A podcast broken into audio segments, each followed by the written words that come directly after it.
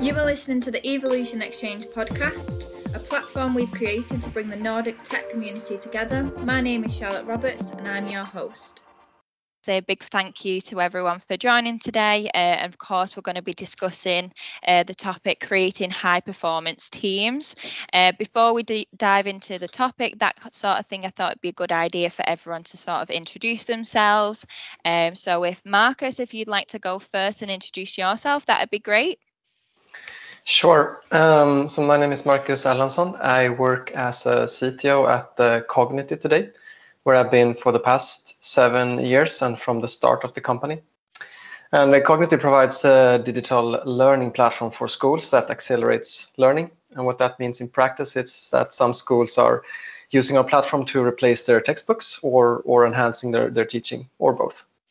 And my background is in uh, previously as a consultant and software engineering in different areas mobile device management, travel, retail, medtech.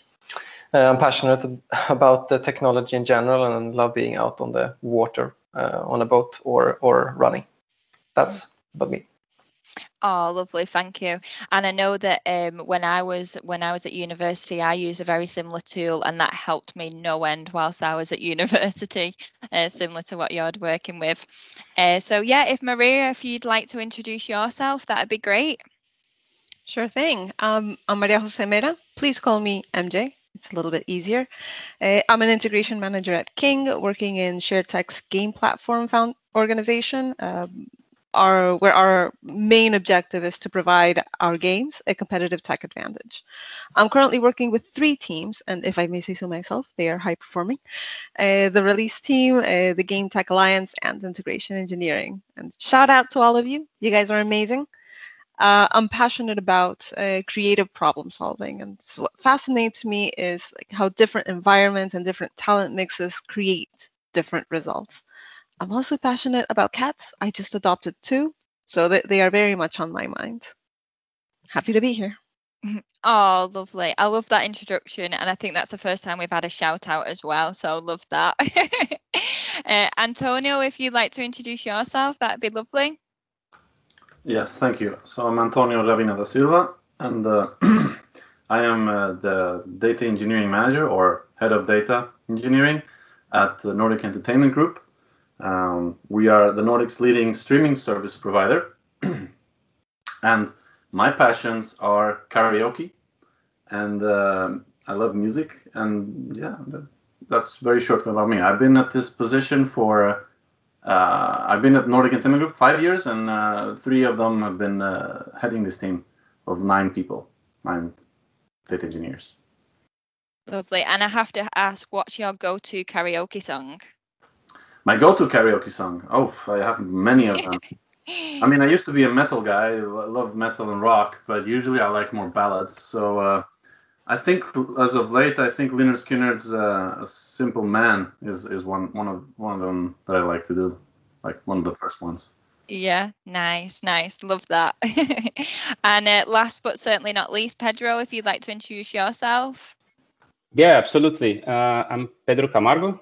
Uh, I'm an analytics manager for Klarna. I've been working for Klarna since beginning of last year. So I got here to Stockholm with the pandemic, so to say. Uh, I've been working with within the financing industry for almost 10 years now, uh, always around like payment methods, more specifically with financing and all, uh, I would say the credit cycle, so to say. Uh, well, passions. I mean, as a Brazilian, football is a passion. So this is quite uh, stereotypical, so to say. But I mean, I can't deny I love it. I love mu- music as, as well, but I don't dare sing in public. uh, but I would say, like, if I had to choose something, basically, I would say sports in general and music are my passions. And yeah, I think that's pretty much it. Oh, lovely. I love that. Thank you very much for everyone's introductions. Um, so I'll go ahead and kickstart the questions. So the first question is from Marcus, and it is um, high performance teams versus high performance individuals. How to how to mix the two. So Marcus, if you'd like to give us a bit more background uh, behind your question, that'd be great. Yes, sure. Um, so I think the background around this, which we discuss a lot at Kognity about having the best team in place. Um, and I think first also I want to say that I think that every company probably uh, have a different interpretation of what a high performing team is, depending on, on a little bit what they're supposed to do and what values you have as a company. So I don't think we will find the universal truth today. But we discuss this a lot at Kognity, at least, where we have a value of having the best team in place, which has to do with hiring the right people uh, that has the right fit, and then onboarding them properly and give them support, uh, and and possibly also offboarding if we feel like this is not uh, not a good fit, or it's it's uh, we're better off maybe both of us in other places. It might sound a bit harsh, but I think the interesting discussion where I would like to hear a little bit from from uh, you others is is um, how to mix the uh, mix the two because uh, five top individual high performers doesn't necessarily, or I don't think never maybe make the best uh, high performing team. You have to find a, a good balance between them. Um, and I think there needs to be a lowest bar, I think, as well, so everyone feels like everyone has is net positive uh, contributing. Otherwise, I think really high performance can be turned off maybe by the uh, if it's going too slow or, uh, or things like that. So uh, yeah, it would be interesting to to hear a little bit from the others how they're tackling it, if there's anything that they're thinking about or, or working with that has worked uh, for them.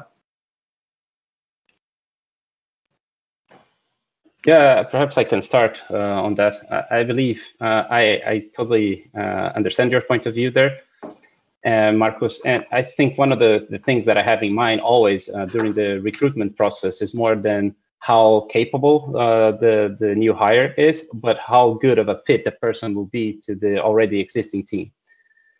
So one of the things that I put a lot of weight on the hiring process is how uh, how this person will fit among the others. Uh, meaning, it might not be the the most or the best technical person uh, for the job but it's the best fit in terms of cultural aspects and like in more than exactly how capable the person is to to do the job.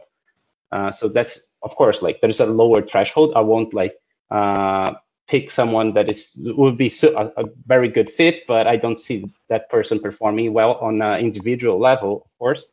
Uh, but it's something that i wait a lot because i my, my at least my past experience uh, always tells me like told me like that um, having a lot of uh, strong individuals that don't cooperate that well together i mean it's it it will be on the short term perhaps well but long run on the long run uh, probably the team will uh, dissolve can I ask a follow-up question there, Pedro? This is super. Yes. I, I, agree. I think like, where, do you have a mental model of how you design what the lowest bar is uh, when you're in your recruitment and and in your teams as well? I would say try and error. I mean, I have, I, I, I've penned, I try, I tended both ways at some point. Uh, and I had to like uh, let uh, some people go because even though the person was a great fit, the person couldn't uh, keep up uh, with the, I would say, minimum required uh, to be on the position. but again, like if you go straight to the like, let's try to find the right person with the right culture fit, it might take you too long as well. So it's, I would say, try and error. I don't, I don't have like a very good like mental picture on how to do that, uh, but it's uh, I mean always trying the, the next time, right? Yeah, no, I think that's good as well. I, I think we, the way we looked at at least is to to have a, a, bar where we said like at least you need to have two of these three characters. Maybe you need to at least be solid at, and then you can be weak or or or have it open because uh, that will give benefit to the team.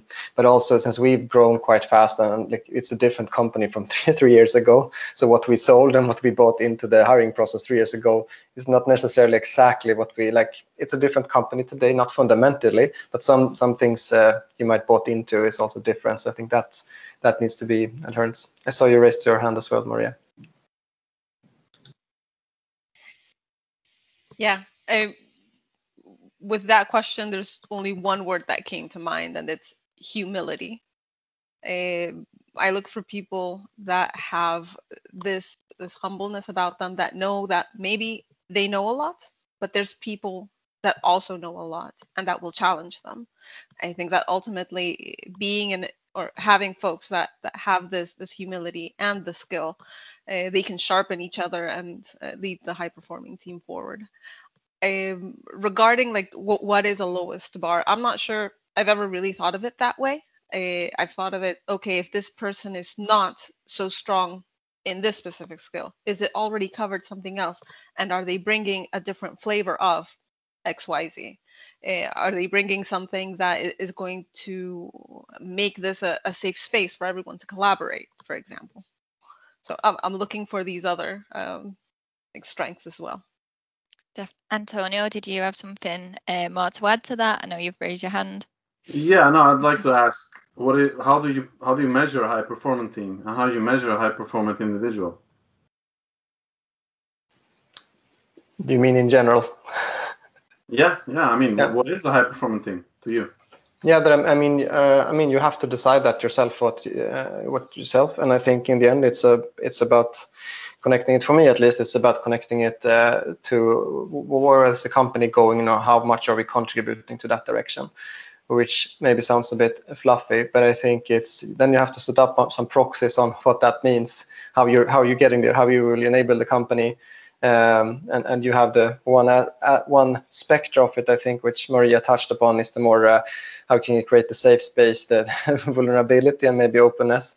Uh, but but for us, I think it's about um, it's a lot in our values. I would think so that you take uh, ownership and accountability. So it, can't it can't be can't be measured. It can be measured a little bit, I think, in some numbers, but you can't just look at the numbers. I think you have to have active leadership. I would say that are close to the to the people, see that they're performing, coaching them, uh, and and uh, yeah, be close to it. And with active leadership, I don't mean like micromanagement, but but you have to be there to be able to coach people and, and see what's not working.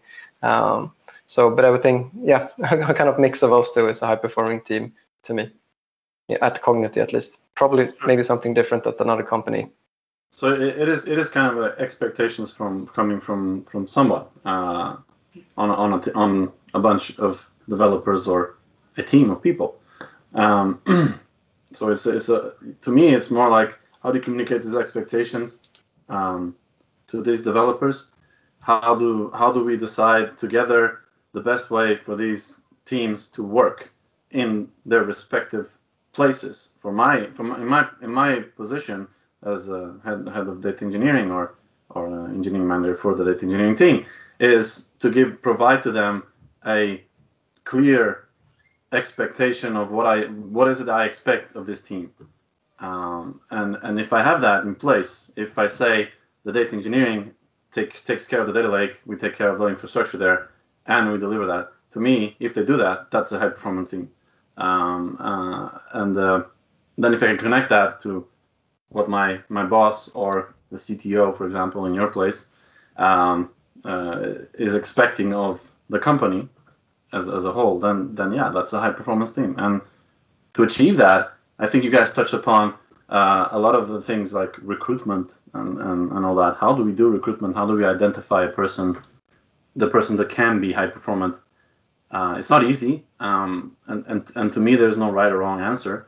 I try to I try to focus on individual and and mostly we do in my team we are they're they're pretty they, they look at the tech test very very you have a tech test so they, they, they we base that a lot about uh, of, of, if they can are capable of handling the tech test in a good way.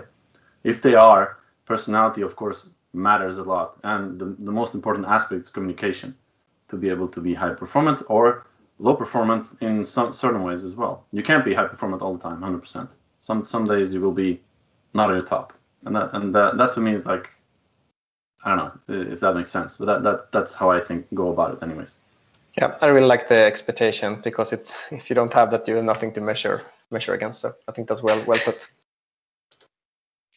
Definitely, Maria. I know you that you mentioned um, kind of at, at the start as well that you, you your team is very high performance as well. So um, so explain to us a little bit more, kind of how, how you measure measure your team as well. Yeah, for me, it's about problem solving. Uh, with leadership, we can set the alignment, we can set the goal, we, we can point in the in the right direction, but there are going to be curveballs. And how does the team manage those curveballs? Uh, not only technically but also like recovering from uh, what was what was one plan and then what should be a new plan. So for me that that is a high performing team one that is able to go with the flow roll with the punches uh, and just make it to the to the finish line. Uh, and the teams that are problem solvers are going to get there a little bit sooner and their their output is going to be a, a, little bit different than for example a team that needs a little bit more help um, like navigating these these challenges that come up. And they always come up. Certainly. Uh, marcus would you like to add anything before we sort of move on to the next question at all or no i think it was a it was a nice uh, nice conversation with this uh, time we had mm-hmm. Definitely. Um, so that does bring us on nicely to um, Maria's question as well. So uh, Maria's question, of course, was how do you create a team where each in each member is um, enjoying their role, performing their best, whilst also aligning business values and goals. Um, so Maria, if you'd like to uh, give a little bit more of an explanation behind your question, and then we'll dive into it a little bit deeper. Yeah, like we spend so much of ourselves at work that it'd be great if we could express ourselves at work and do the things that that bring us joy uh, very marie kondo uh, something that sparks joy and mm-hmm. sometimes that is aligned with business objectives and sometimes not so much I, like how do you guys go about uh, finding those opportunities to align the two like the personal interests of uh, each individual, the interests of the team as a whole, and then what is the, the business objective.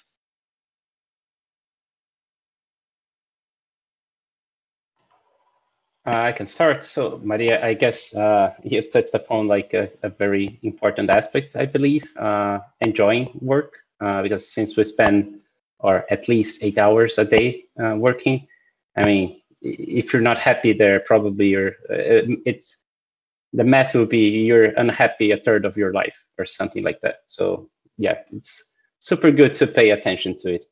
I mean, when thinking about the teams and the tasks that, that, they, that they are performing, uh, I always like to keep in mind like it won't be 100% of the work that we do will be super exciting. Uh, and we know that for a fact that will be like the uh, I don't know, the boring parts of the work. Uh, and this is uh, it, regardless of the, the, the team that you belong to or the competence that you work with. I don't know. I, I, think it it's kind of globally it, it's a, it's kind of that way. Uh, but one thing that I always um, tell my reports, if the the balance like it should be like 80%, 70% of the your time should, should be dedicated to exciting stuff, right? if that balance try, uh, starts to shift, then we should sh- do some changes, or uh, the team should change scopes, or the like me as the, their leader should do something about it, or perhaps it's time to for the person to move on to a different team because probably the scope of the team is not suitable for the person to like perform the better because the, the person won't be happy uh, overall or, or it won't be on their on their happiest place right so that's kind of it's kind of it's non-objective, super subjective how people feel, right? So it's always like it's something that I bring up uh, on our on my one-on-ones with my reports, like how they're feeling uh, overall, uh, happy with uh, where the team is going for or what we are doing. So I, I, kind of rely on on their honesty as well with me. So so try to be transparent in that way, it's always good to yeah. Yeah, I, I agree with Pedro on the transparency here. Um, I also have trust as well. I mean, uh, you have to be able to trust each other. They need to trust me as that I will I will have their backs, and they I trust them to have my backs. Um, the, the, the the the team, the people in my team. Um, so honesty and openness is very very important. Sometimes you will do the the job that we need to do, and uh, I will lob for us to do other jobs that we want to do, and I will make it. Uh, I will have a salesman hat on me, uh, if I can say that that way, because the things that Dean wants always are good for uh, the company, not only for the individual. So it's a way of packaging packaging it uh, that, that becomes attractive to, to others the, to make. For example, the team wants a uh, test environment, right? How do we package that up? Um, so uh, yeah, I, I, agree, Pedro. Uh, honesty is, is super important and openness, and sometimes we have to do these things to be able to do these things as well. Yeah, I think I can add to that. I mean, the, of course, the ideal thing is that it's a hundred percent match of what the company needs to be done to be successful, and what the what the employee or me as a as a person in the company uh, wants to do or really enjoys doing. But that's usually maybe never the reality, or sometimes some periods but but I think on an individual individual basis, I think everyone have different drives. I think for us at Kognity, some are really passionate about educational technology, so or, or education in general. Others are more obsessed with actually the problems and solving that. It doesn't matter really if it's edtech maybe or if it's something else. And then you need to yeah you need to figure it out and and match them. And I think having those conversations is super important. So not just show up on one-on-ones asking how things are doing, but be be active about it, prepare questions, have a mental model of your team where you uh, look like someone maybe is more happy right now because they're in a dream space. They just mastered some technical skill and they're like thrilling, and someone is really struggling because they're unmotivated and so on. But as my, my part of my job and the engineering managers is to map those opportunities out there, see if oh this is something I know that X likes to do, and trying to match that as much as possible, I'd like a Venn diagram. I see them. Uh, and then for the team to keep their focus while it's maybe a boring task, I think it's always come back to the purpose and the why. If you're doing something meaningful, then then you can you can take a lot of shit, I think, or you can do a lot of things as long as you feel like you're doing something purposeful. So be close to the customers and the problems. Uh, I've seen many times that can create surprisingly good solutions, cut corners, high commitments, people really, really coming together. So I think it's also scientifically proven sometimes that if you have a purpose, then so so for me that means like communicating the why, over communicating the why, really, really. So it's like almost yeah. If you feel like you're nagging and and then a little bit more, then then you know that they understand because maybe for you as a manager, you hear all those things in maybe a lot of meetings all the time, but when it comes down to the team, they haven't heard that much. They it's it's it's so different. So those would be some of my tips. Yeah, I like that. Um, Every, uh, everybody jumped in. yeah, sorry. No, I, uh, what Marcus is saying is the purpose is very, very important, and, and that's something you need to um, continue talking on a day by day, day by day basis. I go to the stand-ups of my team always, and they ask me what's going on, and I tell them what's going on, things that they haven't heard. And it's like these projects are coming up, these things are being talked about, and other parts of the organization might touch upon our team. If they know this, then yeah, it's easier to do that, as you say. Sorry for interrupting. no worries. No, I would just say that uh, the motivation part is uh, super important, and especially when we're dealing with the boring parts of the of the work. Because I mean, my team works with problem solving, right? And they're super excited about like the complex. The more complex the problem, uh, the more excited they get, right? So when it's super complex, they don't. The motivation comes from the complexity and not for the purpose. But when you go to like the boring stuff, uh, the we telling why this is important and why this is relevant for the business and or for the customer uh, whatever it's i mean it's always good to keep in mind that marcus good uh, good call. Yeah and uh, marcus touched upon uh, the the three dimensions that that i try to look for which is the what the how and the why. Like sometimes you can align on the immediate what like what are we doing today? What is what is the actual thing we're building Sometimes it's the how, if it's going to be using this technology or if it's going to be using this this new method, and then the why, like the the purpose of it all. And I think um, I think that all all linked quite nicely as well um, to what when was going back to sort of it, at the start of uh, the process when you are bringing people in um, for the recruitment process you have to be open honest and transparent. But that actually continues throughout throughout um, the entirety of um, employees' um, time at the company, because not only do you have to be, you know, honest and transparent at that point, and when you was talking there about sort of um, people's purpose and that kind of thing, I feel um, that per- like a person's purpose would change continuously from one month to the next. What they might see as a goal one month would change from the next. Do you guys, how do you um, manage that in a way? Is that a constant battle that you have to keep up to date, or how do you sort of manage that moving forward? So when you say the purpose, do you mean actual, you know, changing the actual work that you're doing to something else? Uh, what do you mean?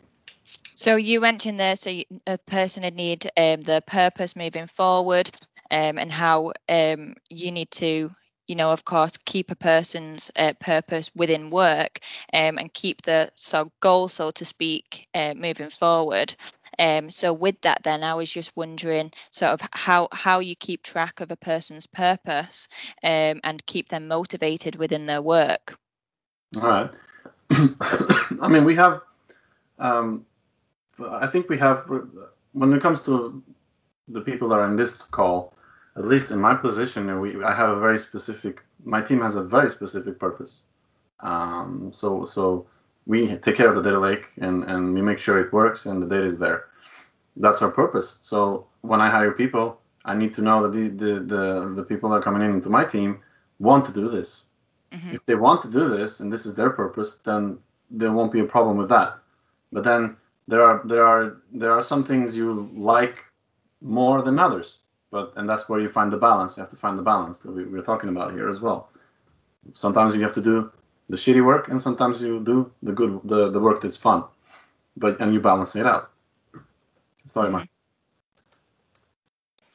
yeah i think uh, yeah it sounds very simple when you put it like that antonio i think we have a, few teams, uh, but but I never actually hired for a specific team. They've been full stack teams working with parts of the product, uh, and that was a bit actively.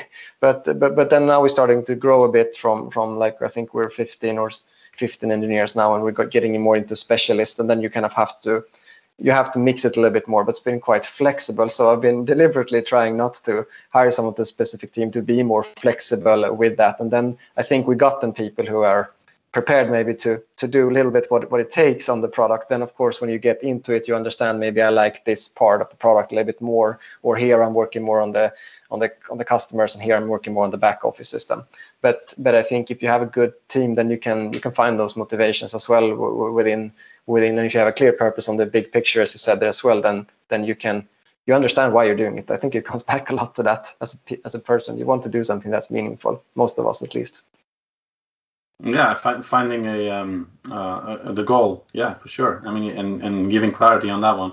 That's why I meant. I mean, you you have a more broader, you know, perspective on on the teams and and the hiring for teams. So for they for you is more more difficult than for me in my position since I'm specifically hiring for for a one, you know, specific position. So so I, I get I get you. Um, and um, yeah, no, I don't know. Uh, yeah, the, the purpose is, is is important, and I mean the goal of it. What are we doing, and why are we doing it?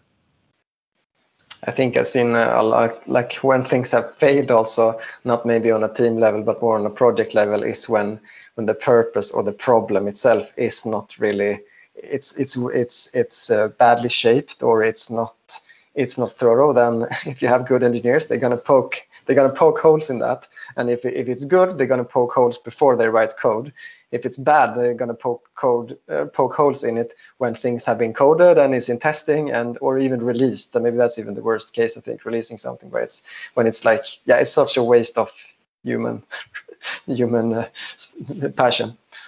So you have to be careful with that. It's so important, but it's so easy that it just gets uh, to the solution stage and you want to build something.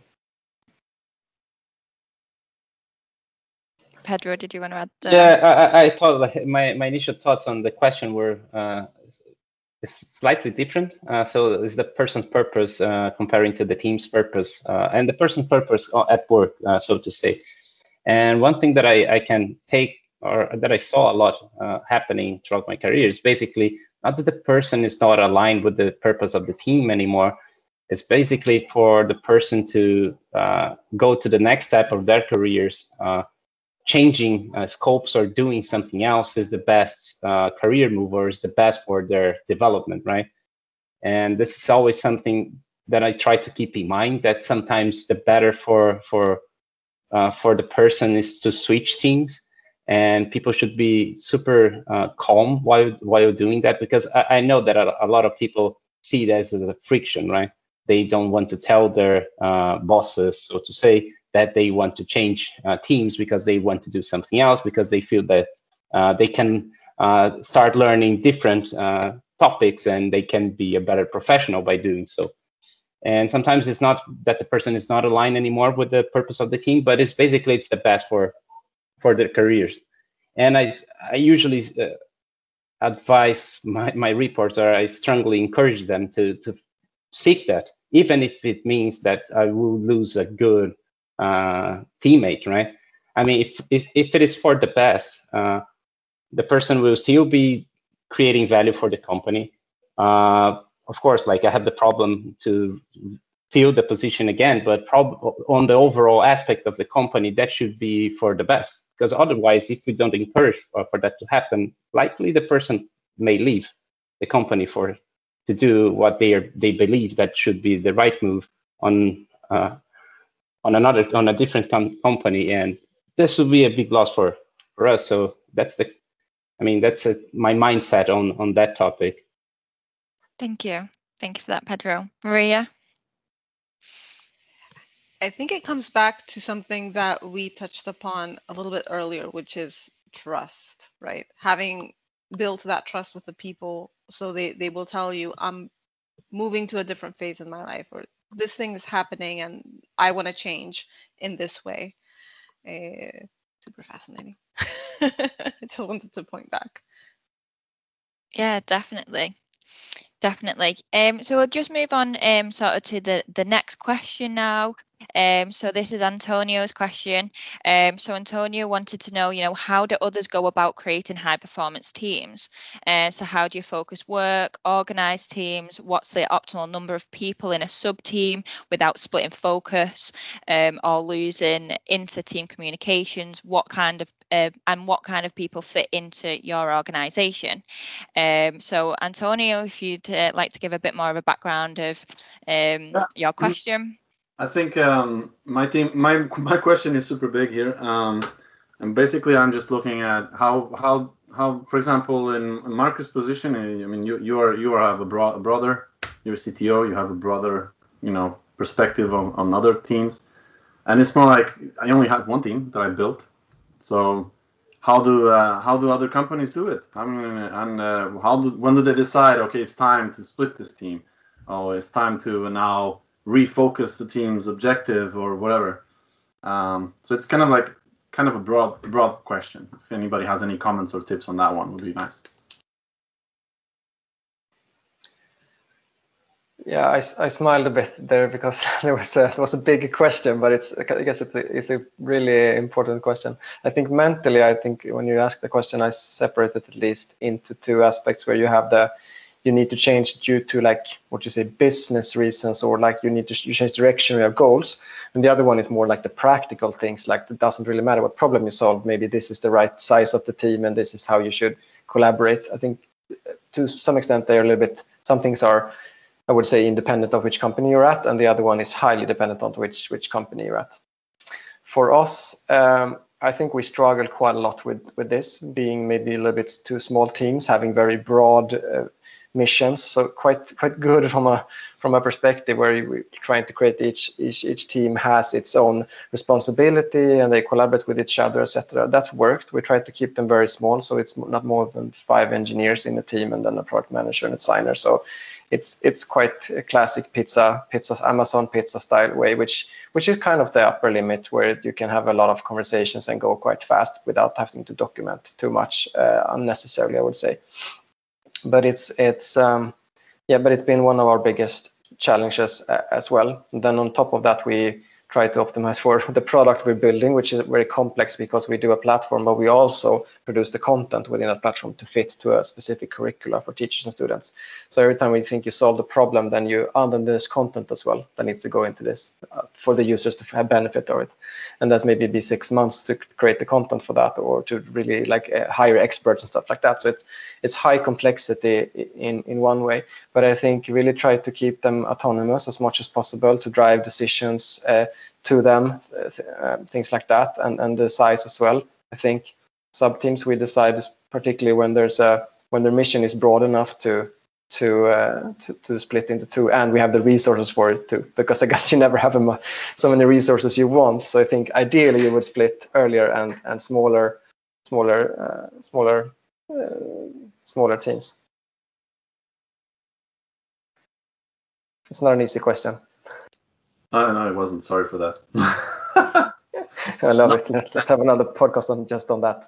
But it makes sense. I mean, I was the, the reason I ask is because my, my team is growing to a certain size as well, and I'm thinking, how am I gonna, you know, be able to provide for? How can I be a river to my people when there's too many people drinking from the river? You know.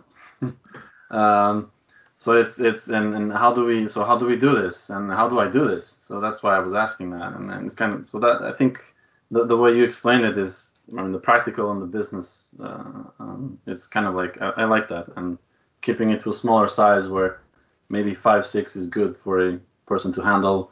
Yeah. I, guess Pedro probably have since Klarna is a lot bigger than us, so I'm not going to be an expert here on alignment. But th- what you at least what you see is that you can create a lot of autonomous teams. But then, then I mean, two teams I think is fine. Then you kind of know what the other team is after. When it comes to three three teams, then suddenly you have, I mean, the, the number of communication paths increase quite a lot uh, on alignment and things like that. So I guess that's you have to make a call there on, on, like, do you want to optimize for more autonomy and speed in the squads or teams? But then maybe you you you will have less. Uh, you have to focus more on getting the alignment uh, alignment. I had some 80-20 rule there where I applied that 80% of the team, eh, 80% of the time they should be able to do it pretty much what they want within their mission. Then 20% you got a line. That's tougher, eh, and you need to be aware of that. That that splitting the teams means that some things will get a lot easier and some things will just get a lot harder. I guess Pedro, maybe you have some experience from from a bigger size, and I guess King is also quite large in that extent. Yeah, absolutely, and it's interesting because the uh, Klarna is the smallest company I worked at so far. So that's quite a uh, yeah. So my background is on big banks. Uh, so basically, huge. Uh, I don't know uh, hierarchical places. Uh, and I was super used to leading people uh, teams of ten people size, and I thought it was fine. But when I switched to Klarna, like about a year and a half ago, uh, one of the things that actually uh, got to my attention, first of all, uh, there's a kind of a golden rule that no team should be bigger than six to seven people uh, because managing becomes super hard. And now, uh, a year after that, I agree. Uh, I guess like the attention that I pay to, to my reports, the amount of time that I actually spend developing them uh, improves. I, I, mean, I'm, I'm a better uh, leader, so to say, because I have more time to to help help people develop themselves. Uh, and but I agree that the complexity that I that I saw happening at Klarna is basically you have a lot of small teams, a lot of them, and they should be autonomous or they should be treated treated as a fintech, each one of them. And it's quite hard to misalign between teams because you have to communicate quite well. So I would say from from a management position, like being the manager of the team is super good to to to have a small team. But in terms of alignment, and since Klarna has a very horizontal structure uh, in terms of hierarchy, uh, it I mean, I, I, would say there's some challenges involved in there because um, uh, sometimes, of course, like as some com- most companies have, you have silos, and having communication between them uh, can be challenging specifically when you're talking about hundreds of teams, right?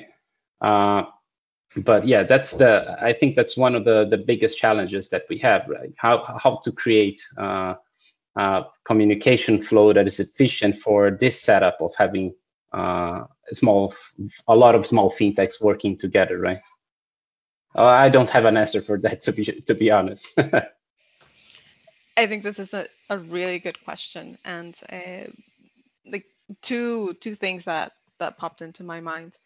Uh, one of them is in the in the topic of splitting a team, right? Give the problem to the team, and then see how they group themselves and uh, have that uh, ownership of I want to do this, I want to do that, and see how that uh, balances out. I think that there's usually really good results if people can can get a say in in how they are uh, going into different teams, and then in terms of teams within teams or many teams uh, working together, we do have that situation.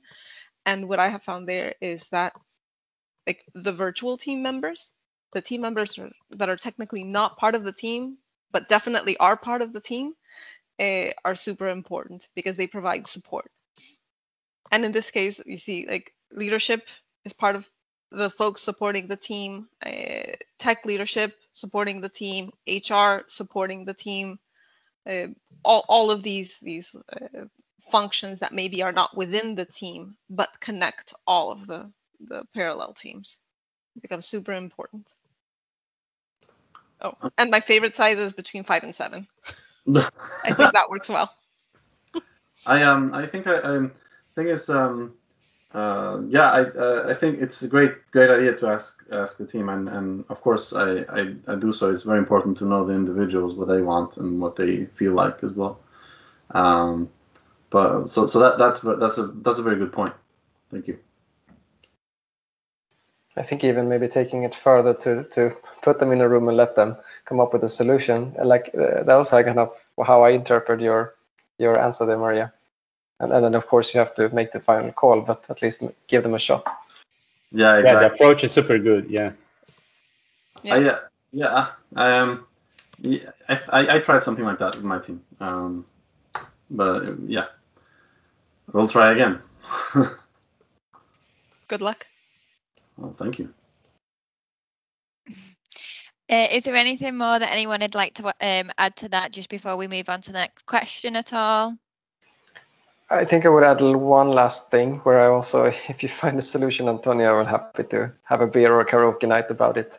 But I think the splitting focus on inter-team communication, I think we talked a bit about alignment, but I think the whole cognitive load of, of just worrying about an area which you're responsible for but not working on. So I think uh, I'm not remember which book it is. If it's a team topology topologist, maybe who, who mentions a bit on that cognitive uh, load, which I can definitely relate to and seen in our teams as well as being we've been growing and splitting out, and and then at the same time trying to inc- increase the product, which which you see the area grow and and diverge, but you also see that there's a lot of if, you, if people go around and, and thinking and backtracking things they cannot work on or shouldn't work on, then that t- steals a lot of energy as well. So if you can explicitly cut some things out for them or say that we're not going to do this this year and that's just how it is, then I think that's really helpful as a leader as well. I mean, implicitly, I might be thinking that's a year ahead, but no one else maybe knows what's in my mind or how I, how I do that. Um, so I think being explicit about what's expectations again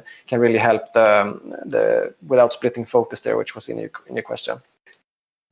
That's really great. That's tying back to expectations on, on the different teams and, and what are we expected to do. I mean, we can give as, as, as, many people as you guys have been saying, you know, autonomy is important for everybody, but also too much autonomy is all right. Okay, do whatever you can't. You can't just say that, right? Because then, yeah, then I wouldn't be working here. I would be playing music. Uh, um, so, yeah. So so yeah, that's that's uh, that's a good point. Oh, definitely. Um, thank you very much. So I'll just um, sort of move on to um, the next question now.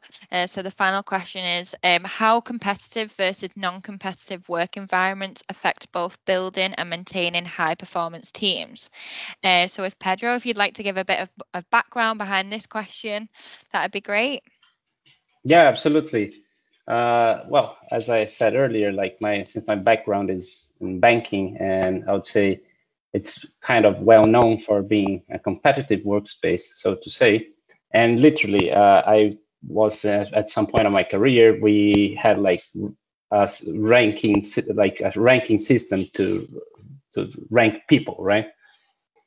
Uh, and that can be very good in the sense of like pushing people uh, forward or pushing people to like give more of themselves but i think it's overall it's super poisonous for the environment as well.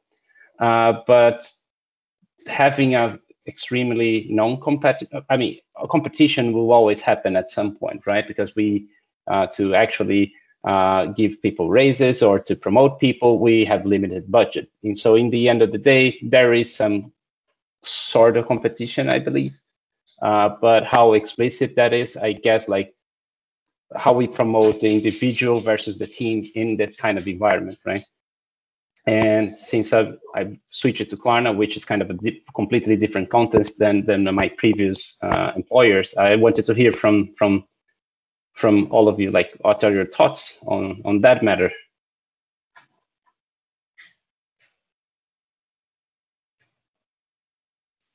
I can start. I loved this question.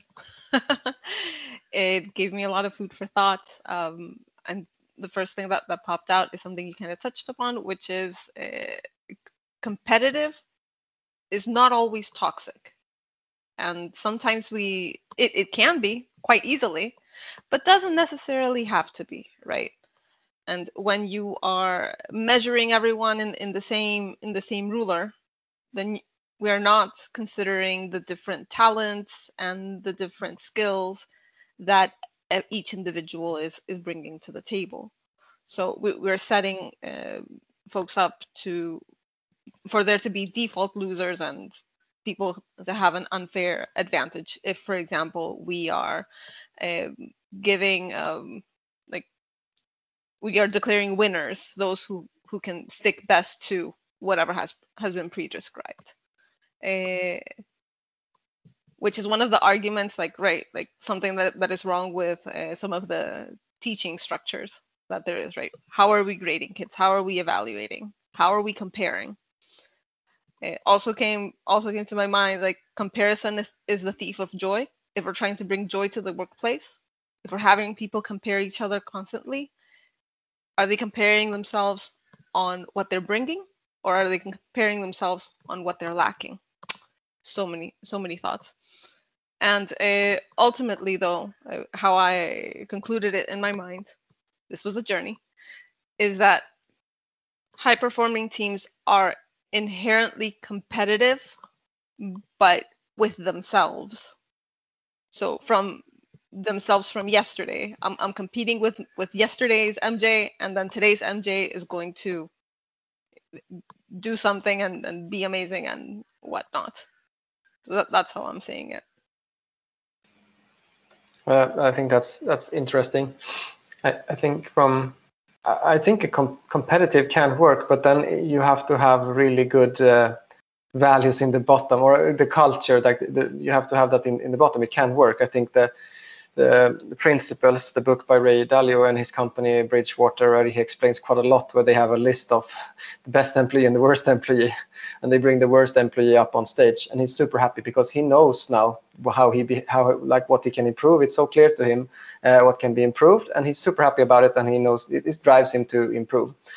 I'm not sure I would work good in that environment, uh, but I'm just saying that I think it's it's just a tool for the job. Um, but I think if it's competitive or it's like um, whatever if it inspires people to want to become better in a good way not in a way that you feel that you must get better but you want to get better i think then if it's competitive or if it's any other way i think i'm, I'm fine with, with, with that. But you need some vulnerability you need people helping each other.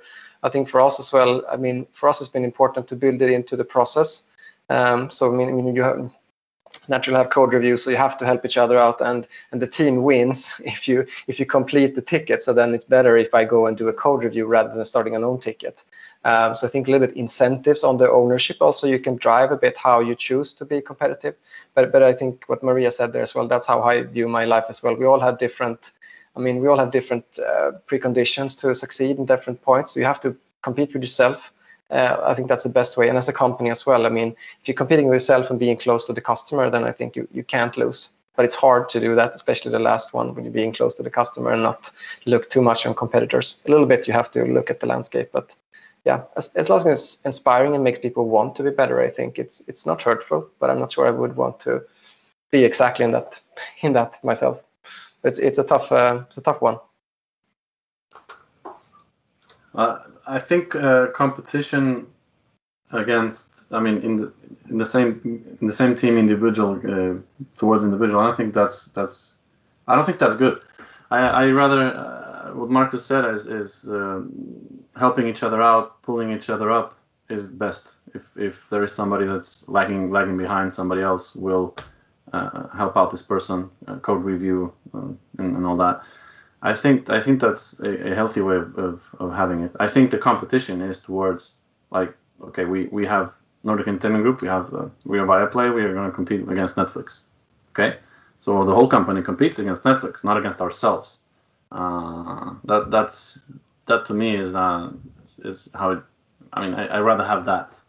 So if somebody uh, I mean, somebody is competing with himself, that's fine as well but also I, I, I, tend to talk to, to people and tell them it's okay. You failed yesterday. You'll you'll succeed today. Uh, i fail every day as well and then i succeed some other days and and that's fine. That's why this happens. Some days you succeed some days somebody else succeeds. And we pull each other up. That's why we're a team. Otherwise you can might, might as well go at it alone. So um, that's my view of it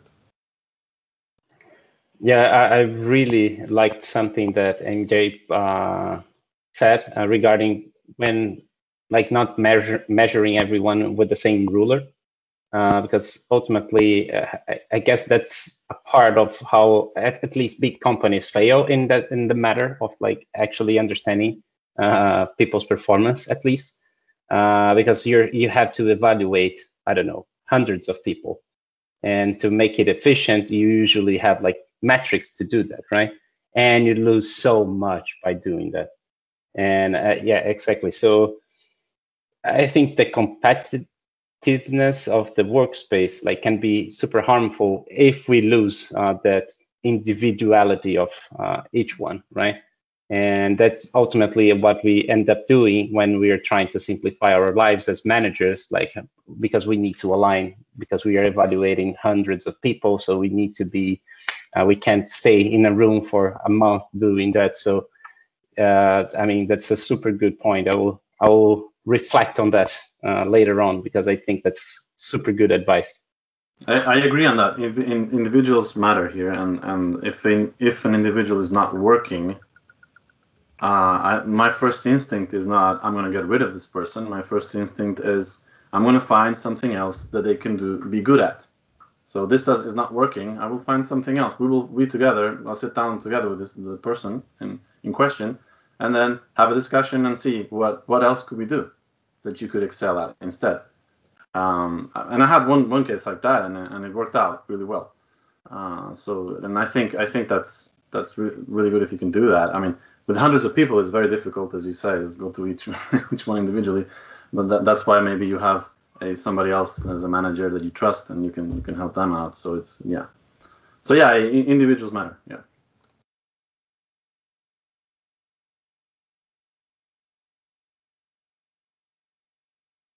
Marcus, did you want to say anything more there? No, I, I think we will open. I, it's another. I think it's a too deep, deep uh, topic, so I will say that was a good uh, conclusion there from Antonio. Individuals matter. I think that's a key part of the high performing team as well, because yeah, it's it's a uh, one of the foundations. Definitely. Uh, does anyone else sort of have anything else that they'd um, like to add just just before I stop the recording? Anything like that?